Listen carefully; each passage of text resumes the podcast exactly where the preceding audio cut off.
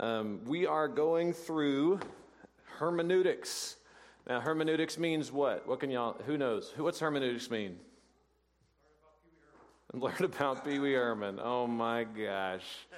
Yeah, that's it.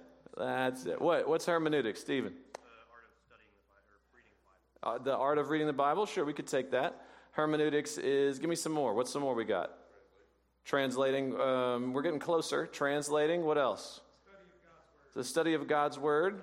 Uh, maybe we could call that Bibleology. Or maybe theology, hatheos, logosology.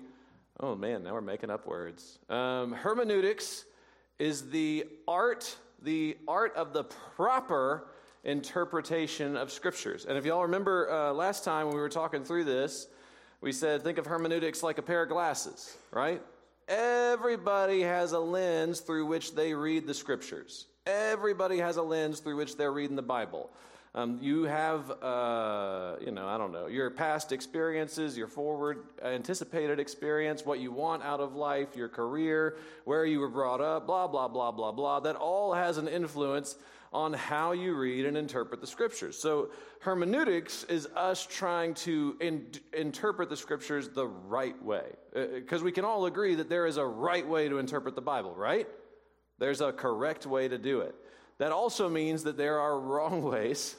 if there is a right, then there are wrongs. And so we got to go as God's people and labor to make sure that we're discovering the, uh, the correct way. So I want to I want to go through a couple of quick review questions with you guys from last time before we kind of jump in uh, to today's pieces. Um, we'll just I'll, I'll jog through a few definitions with you guys. I know last time was a bit a bit like a fire hose um, of information.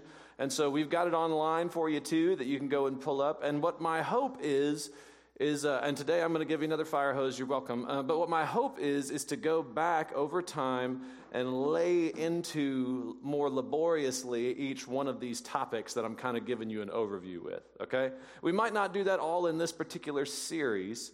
Um, but my goal is to help us, my big goal really here is to help us understand that we all have an interpretation of the Bible. We all come to the Bible with a, a, lens, and we need to make sure that we're at least trying and aware that we need to come with the right one, not the wrong one. Okay? So we're going to continue through there. Let's go through a couple of review. Um, who remembers what authorial intent is? We talked about this last time. What is authorial intent?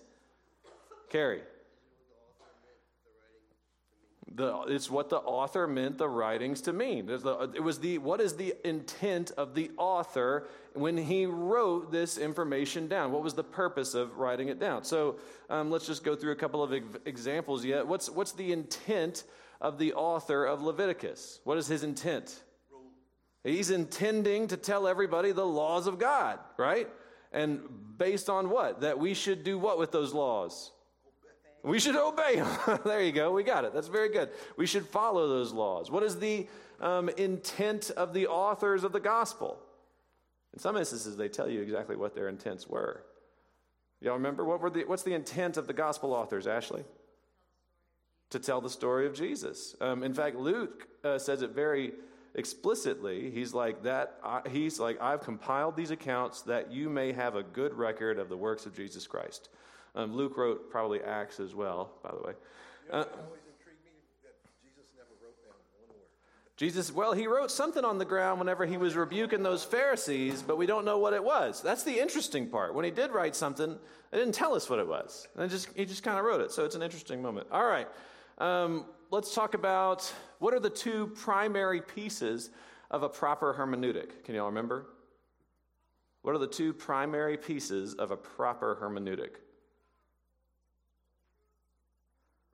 Oh, yeah, Jason Bullock got one, five points. If I had candy, I would throw it to you. I used to do that when I was a youth pastor. I bought a bunch of Snickers bars, and then whenever somebody got a question right, I was like, Snickers bar! You, know, you got to do something to keep these kids engaged.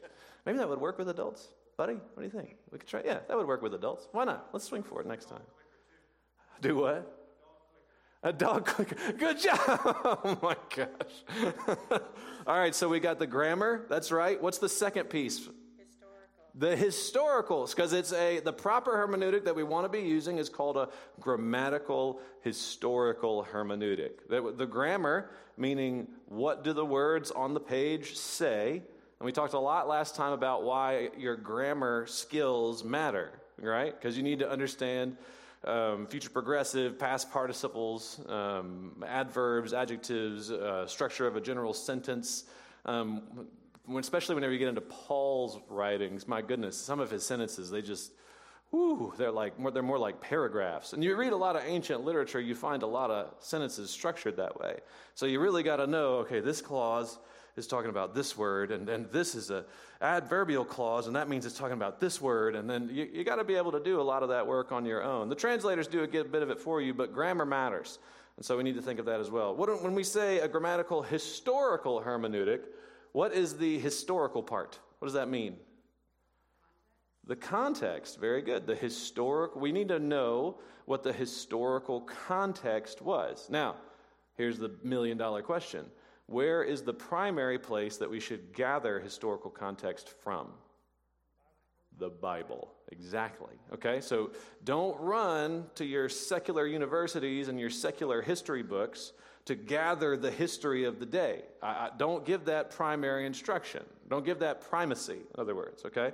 We want to make sure that the first thing that we're using to interpret the Bible is the is the Bible. The Bible interprets the Bible. The New Testament interprets the Old Testament. The Old Testament informs the New Testament. The writings build up. And if you're participating in our Bible reading plan that we're doing as a church, are you seeing? They're intentionally trying to show you how this stuff layers on top of each other, how the whole Bible is compiled and is one book and it informs. Like you'll read something that David's going through, and then you'll read some Psalms that he wrote whenever he was going through it. And you'll read Old Testament, and then you'll read Hebrew application of that Old Testament passage. It's really, really really cool. You'll read First Kings, and then you'll jump into Chronicles, and you'll see the same things happening again. Bible informs Bible. And, and even as you're going through, I think right now we're in Kings. Yeah, right now we're in Kings. You see, very often it says, and you could read more about this king in the Chronicles of such and such, right?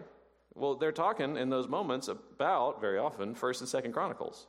That's what they're, they're referencing the, the passages in those pieces. And if you got a good Bible with good cross references, you can pop over there and read things like that. And that's helpful. Yes, sir. like the little stars they have, that, the prophecies. That yeah. Uh, a good cross reference Bible is going to help you see where those Old Testament prophecies are, refill, are fulfilled in the New Testament. Now, word of caution um, don't do that with the Scofield, okay? If you got a Scofield Bible, y'all know what I'm talking about when I say Scofield? Y'all don't even know. Sweet. Okay, great. So, Scofield was one of the hardcore dispensationalist uh, study guys, and there's the Scofield Bible, which I think might be like a King James or a New Living version or something in which he has all his dis- dispensationalist footnotes put into it. And it doesn't carry any of the other ones. So you need to uh, uh, watch out for that guy. It's going to throw a bunch of things. He starts like, dispensationalists are the guys who get out giant charts whenever they start analyzing the temple and they say things like, this tent peg represents this era of this. A-. It's weird stuff. So, anyway, watch out for that. So, grammatical historical hermeneutics, we're talking about the grammar of the text and we're talking about the historical context of the day. That's a grammatical historical hermeneutic. And the first place that we get the historical context from, excuse me, is from the Bible. Now, is that to say that a well informed historian should not be trusted? No. I mean, but make sure they're trustworthy, right? Make sure they're Christians, um, if you can. Make sure they come to the, uh, to the table with understanding that the Bible is authoritative and not um, alterable and uh, as soon as somebody says some things where, like, well, right here, Paul got it wrong, you need to, you need to be very, very nervous and roll the other way. so, why do we make sure that we trust the Bible over history and tradition? Why is that important? Why do we trust the Bible over history and tradition?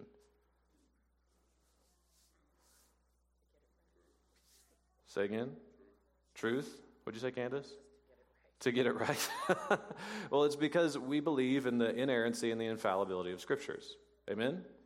Um, because so did Paul, so did the writers. You know, the writer. In fact, the um, the uh, Jewish people would take such meticulous work into translating the scriptures that if they like made one mistake, they would throw the whole uh, transcription away.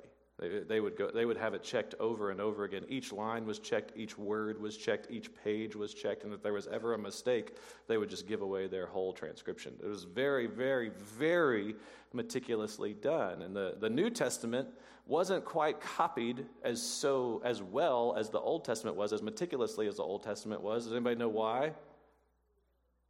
Because they were all running for their lives, right? Like, I mean, that's during the during the year of about 80, 70 to about 8,300, the church is literally living in secret, running for their lives all the time. And so the scriptures were copied like crazy. They were copied like crazy and distributed like crazy and given out and all over the place. And so as a result, we have more copies of the New Testament than, or well, probably in the Old Testament too, more copies of these books than we do of, of anything else in literature history.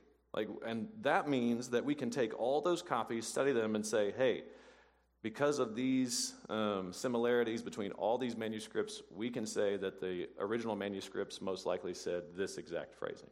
It's called textual criticism. It's a very helpful thing for us to go in with. So we want to make sure that we're believing the Bible first, that we're not letting history sit over the Bible because we believe in the inerrancy and the infallibility of Scripture, and we'll talk about those doctrines more another day and what they mean. Um, and then we'll go on from there and do some some more fun work. Uh, we don't trust tradition over the Bible because we're not Roman Catholic, um, because we say we believe in all of the scriptures. Um, and around 1500, I think it was 1560, after the um, Reformation started taking place, Martin Luther, um, John Knox, John Calvin, all those guys started spinning up, and the Protestant Reformation took hold after everybody got tired of being told they had to buy their way into heaven. Shocker um, the Reformation took hold, then the Roman Catholics added extra books to the Bible that actually enforced their um, Roman Catholic tradition.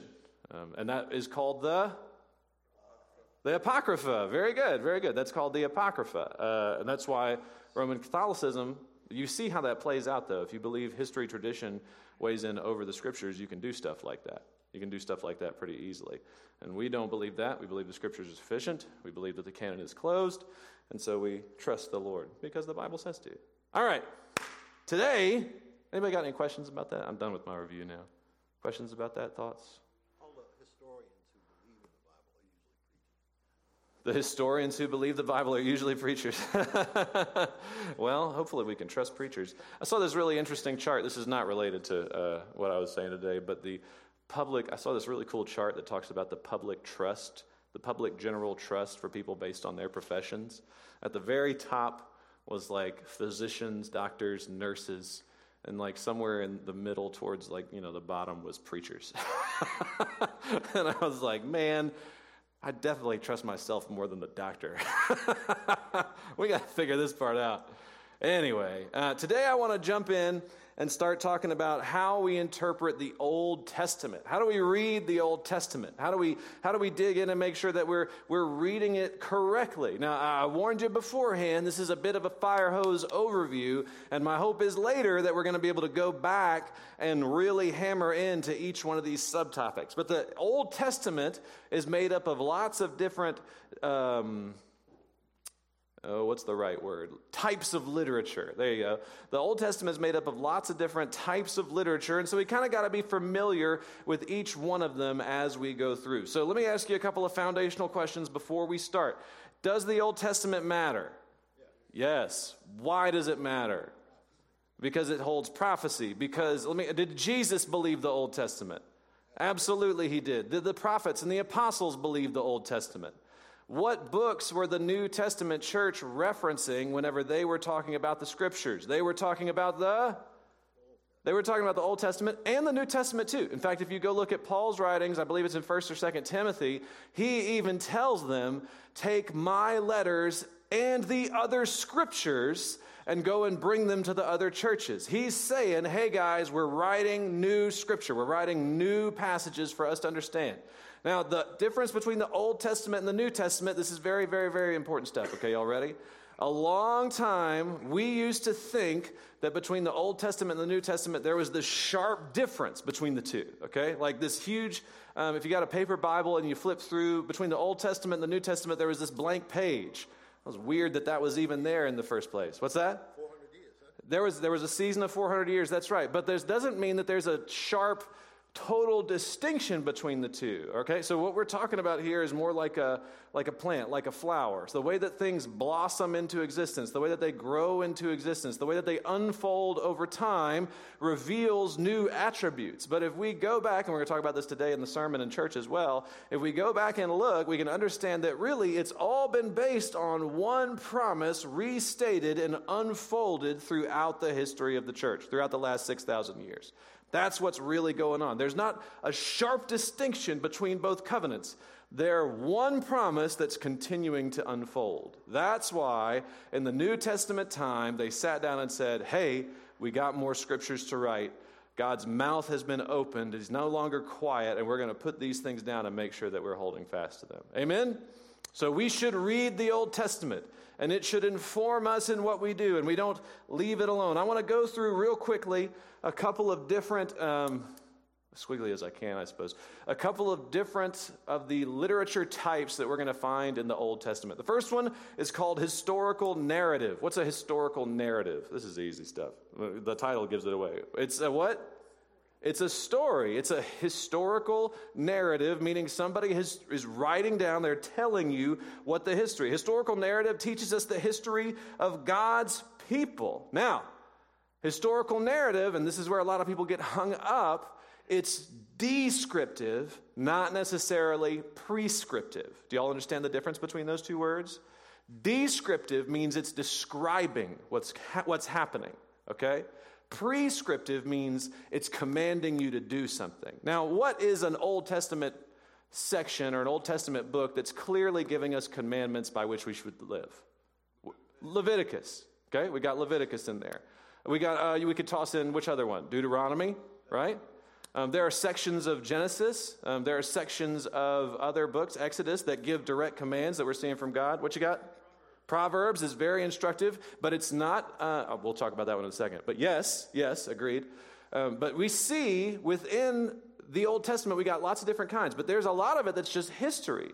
What's some example of history that we see in the Old Testament? Samuel, First and Second Samuel, that's right, like we're going through right now. What's some other examples of history? Creation itself, that's examples of history. So that's Genesis like 1 through 3. What else is historical? Abraham, Isaac, lots of stuff. Eh, eh, let's do one more and then we'll be done. What's more historical? Exodus, Exodus the story of the Exodus of Israel from Egypt. Yeah, absolutely. Y'all got it. Okay, good. But it's descriptive, not prescriptive. All right? And there's lots of reasons for this. Um, for example, if you read the Old Testament, you're going to see polygamy popping up all over the place, right? What's polygamy? Multiple wives. One dude, multiple wives. How come there wasn't a wife with multiple husbands running around? Like, what's the, what's the deal with that? We don't see that popping up. That is a descriptive situation, not prescriptive. How do we know that?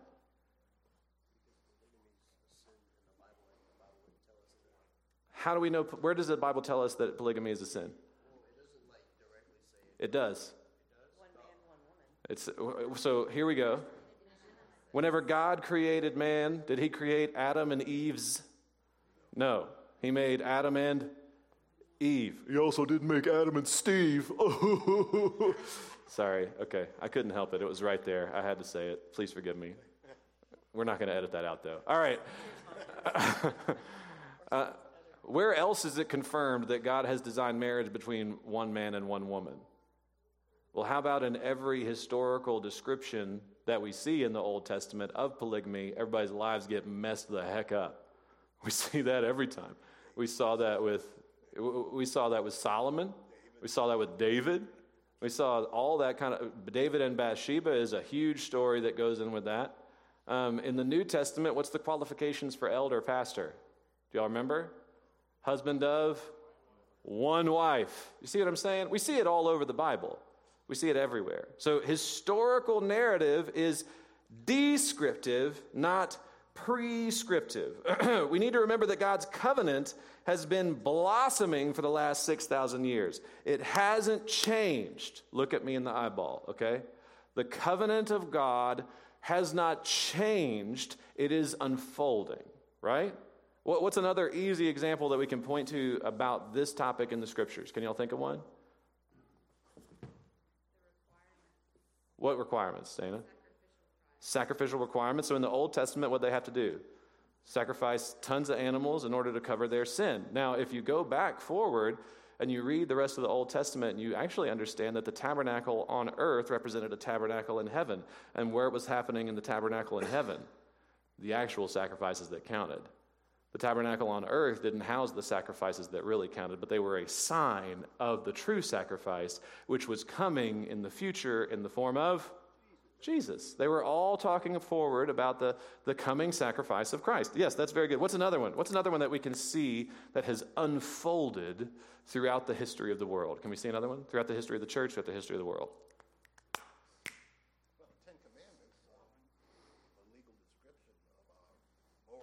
Yeah, uh, we see the Ten Commandments perpetually unfolding. In fact, Jesus did that whenever he gave the Sermon on the Mount, right? You, you have heard it said that you shall not look at another woman with lust. Oh, no, sorry. You shall not commit adultery with another woman. But I say to you, what did he say? If you do so much as look at a woman with lust in your eyes, you've committed adultery. What's he doing? He's unfolding the commandments, he's bringing them to their full fruition, right? And then he's going to send the Holy Spirit later because his, his, do you remember his disciples' response? Then who can be saved, right? And what did Jesus say? Mm, With man is it's impossible, but with God, all things are possible because what was going to happen? The Holy Spirit was going to be poured out on God's people, and they were going to be caused in the fulfillment of Ezekiel to walk in his statutes and obey him and delight in his law. See, uh, how cool is this, man? You put the whole Bible together and everything just makes sense. Okay, cool. Let's do one more just for fun. This is an easy one. Uh, what about slavery? You guys remember slavery? In the Old Testament, we see lots of examples of slavery, don't we? We see bondservants, we see slaves. Um, now, this is not the same thing as uh, what we saw in the West, which was chattel slavery between, I'd say, like between really the foundation of the Roman Empire and about 1800. You know, all of that was chattel slavery, which, what's the difference between bondservant slavery in the Old Testament and chattel slavery? Do you guys know off the top of your head? Tra- chattel slavery, thank you, buddy, is treating people as property. That's right. And that's not at all what was happening in the Old Testament. In fact, you, if you re- remember reading the Old Testament, you could receive slaves, bondservants, because they would choose to work for somebody in order to do what? To pay off a debt. And then at the end of their work, if they looked at their master and they said, I love him and I can't go anywhere else. I, I want to stay with him. What would they do? Y'all remember? They would pierce their ear. They would literally nail their ear to the wall of the master's house, which is really just a piercing to go through it, but as a representation to the doorpost of the master's house, as a representation of this man is committed to this family because he wanted to be. And as a result, it was almost like he was being adopted in. But you see in the Old Testament provision for slaves, care for the poor. You see all these things going out. No doubt there was evil people who abused this and all kinds of stuff. But even if you move forward to the New Testament, what starts happening? Y'all read the book of Philemon? Philemon is about a slave who has been saved and ran away. And Paul's instruction to the owner, I think the owner was Philemon, the master of the slave was Philemon, and I can't remember what the slave's name was off the top of my head. But his instruction, what was that? Onesimus. His instruction to Philemon about Onesimus, thank you, Landon. I'm just going to like just make sure that you're, you're here. You're like my co teacher, kind of. All right, so in those moments, what does he say to him? He says, Receive Onesimus back and treat him what?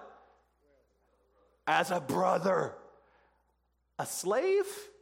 And then what happened with William Wilberforce around the year, oh man, I can't remember, 16, 17, 1800. What did William Wilberforce do in the West? Y'all remember? He fought to uh, the slavery. He fought to end chattel slavery. No more of this. We're not doing this nonsense anymore. We're moving on from this. In fact, it was only in America that 600,000 people were killed in order to end slavery. Spoiler alert, the Civil War was not about slavery. I don't have time to get into that right now, but it was not about slavery. I got some great, there's some super cool, massive history books about what was going on in there. It was actually about nationalism and the expansion of federal powers, nationalistic powers. Same thing we're dealing with today. Okay, here we go. any questions about any of that before we move on? Cool. If you tweet that, by the way, you will get shot. Not by me, by everyone else. by everyone else. All right. Um, all right, so that's the general idea behind historical narrative. It's descriptive, not prescriptive. And remember, we're watching the promises of God unfold. Um, another classification inside of the Old Testament would be poetry. Um, what are some examples of poetry that we see in the Bible? Easy. Psalms, right? Um, we see over and over in the Old Testament, suddenly people just burst into song. You ever been reading through the Old Testament or any part of the Bible, really, and all of a sudden all the passages get indented off the side of the page? That's because that's poetry. Um, it's really amazing because people who follow Jesus, people who worship the Lord, all of a sudden, every now and then, they just burst into song. Why don't we do that? it's called flow. They just like start freestyling. Flash mob. Song of Solomon is like, uh, Why don't I start that trend? Now I'm nervous. Next time. Next, I'm gonna have it. I'm gonna have it going for y'all next time. There's one of the guys who go to Northside who's a, you know, uh, remember when it was cool for people to be rappers? Do y'all remember that? Um, yeah, you remember that. So there's like a young man from Northside who like still writes raps. And uh, it was funny because I was like, "Tell me what." he was all embarrassed and on the spot.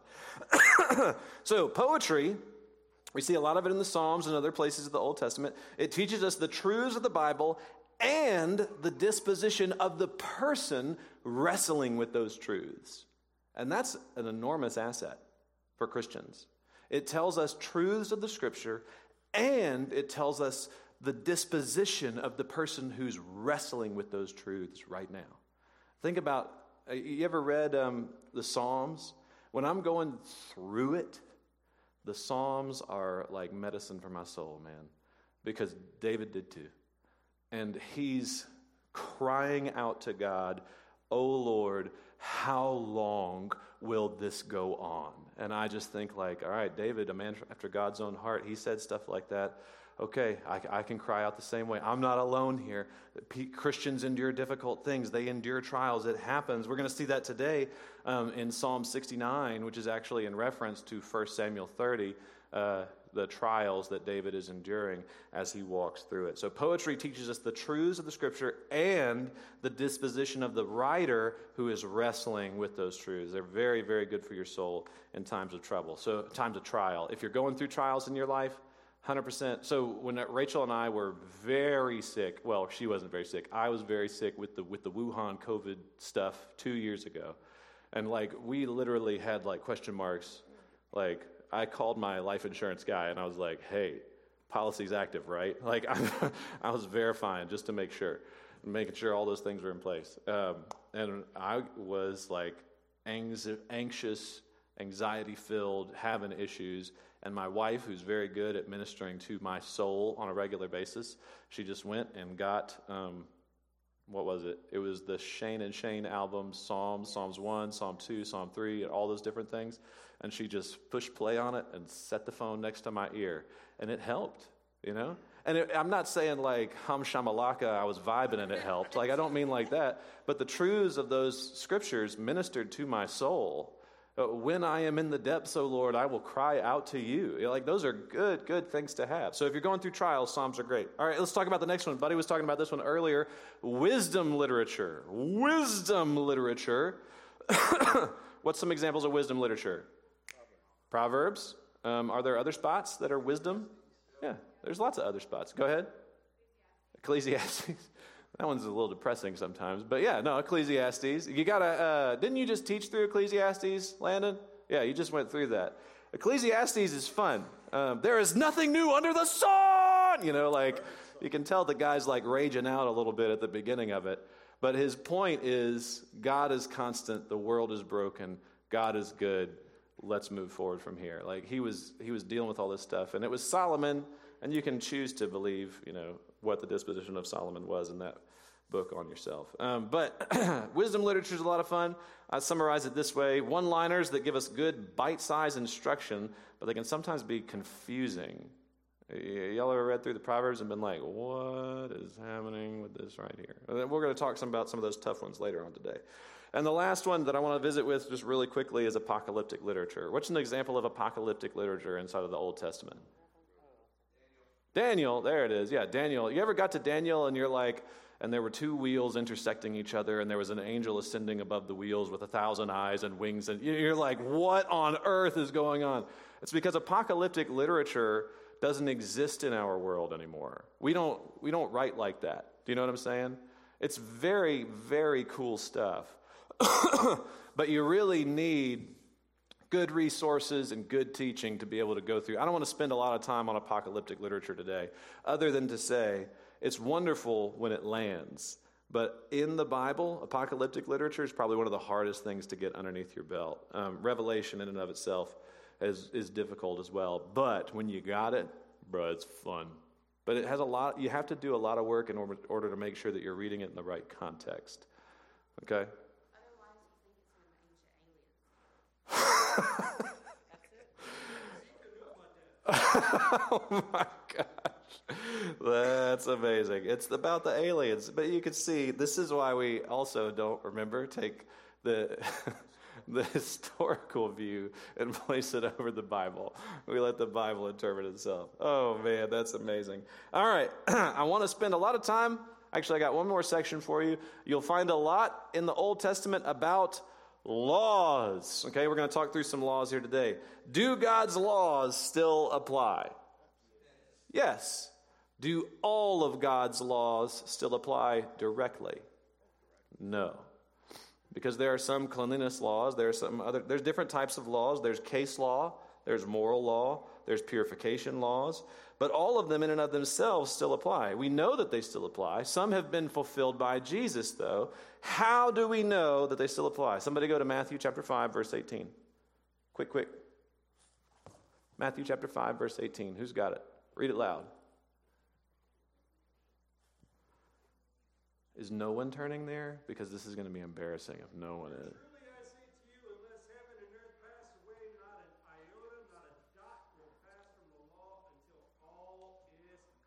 Boom. Jesus himself in the new covenant, in the New Testament, says not one bit of this is going away. It will all hold fast, which means that we have to learn the right lenses in order to read those different things. And I'm going to give you a couple of them today. First, I want to give you this we should interpret God's words covenantally. Everybody say that with me. Covenantally. So, if it's all one promise from the Old Testament all the way through the New Testament, if all one covenant, that means that we should interpret the Bible as such. Now, some passages might not be speaking to you directly, but there are principles and morals that we as God's people can draw out of those scriptures. Do you get what I'm saying? Now, that doesn't mean that they're commanding you, they're prescriptive for you exactly verbatim the way that they're written on the page. I'm talking about God's laws here, but we can take principles out of them that the Lord is still utilizing and teaching us today. Is everybody following with me here? So we don't just take take the whole law and say, I'm done with this. We take the law and we say, all right, is this cleanliness laws? Okay, then it's fulfilled in Jesus. All right, is this moral laws? Okay, well, then this moral law might not directly apply to me exactly the way that it's written, but I can pull principles, I can play, pull morals out of it that apply to me today. And we're going to go through a few of those this morning. And why do we do that? Because God doesn't change. Amen?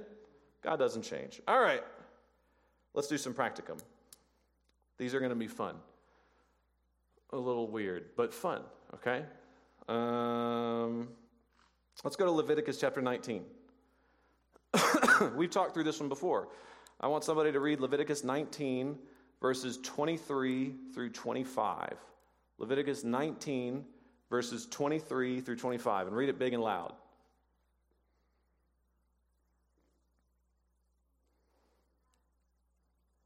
Whoever gets there first can go.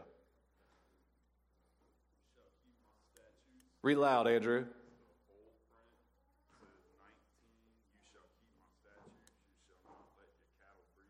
Wait, verse 23. Le- Leviticus 19, verse 23 through 25.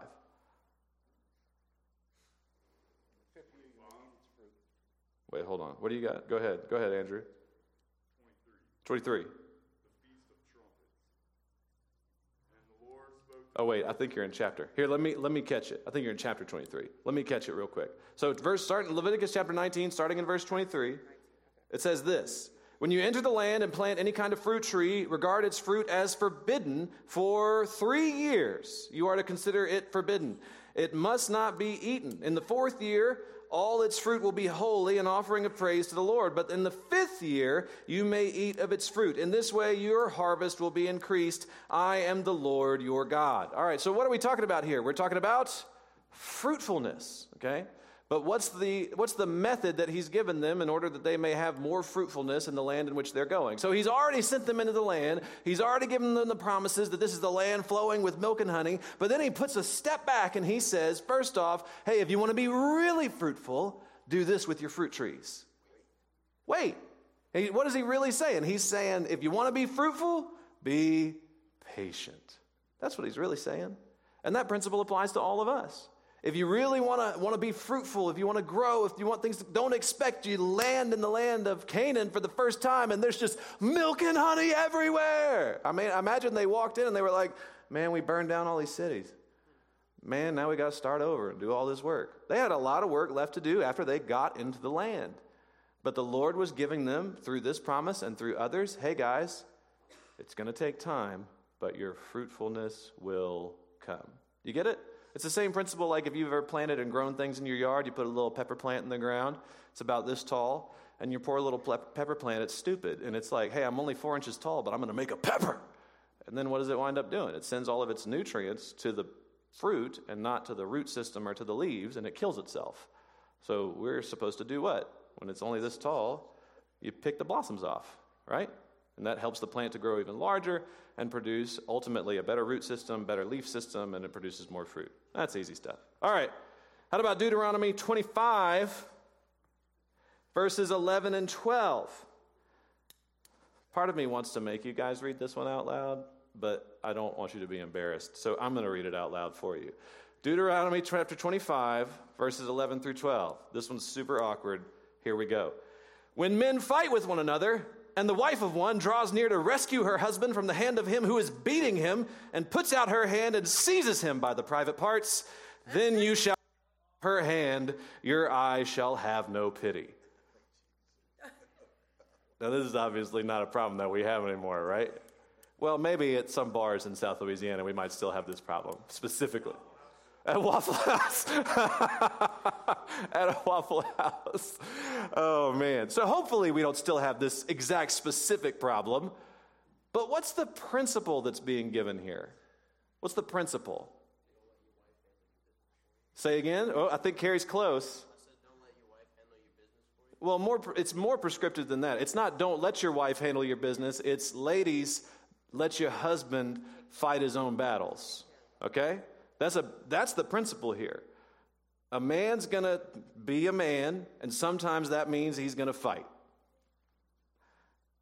And one of the biggest temptations that I've found for women is to try to save their husbands or like be their moms. Do you know what I'm talking about? Have y'all, y'all ever seen that situation kind of develop here?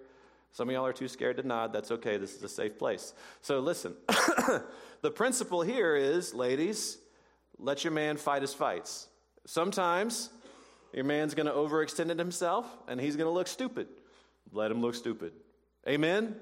Let him look stupid. Don't try to rescue him. Don't try to be his mom. Let your man fight his fights and move on from there. That's the general principle there. All right, let's go on. Deuteronomy, Deuteronomy chapter 25 down into verse 13. you see how we're pulling, we pull the principles out. We pull the morals out, right?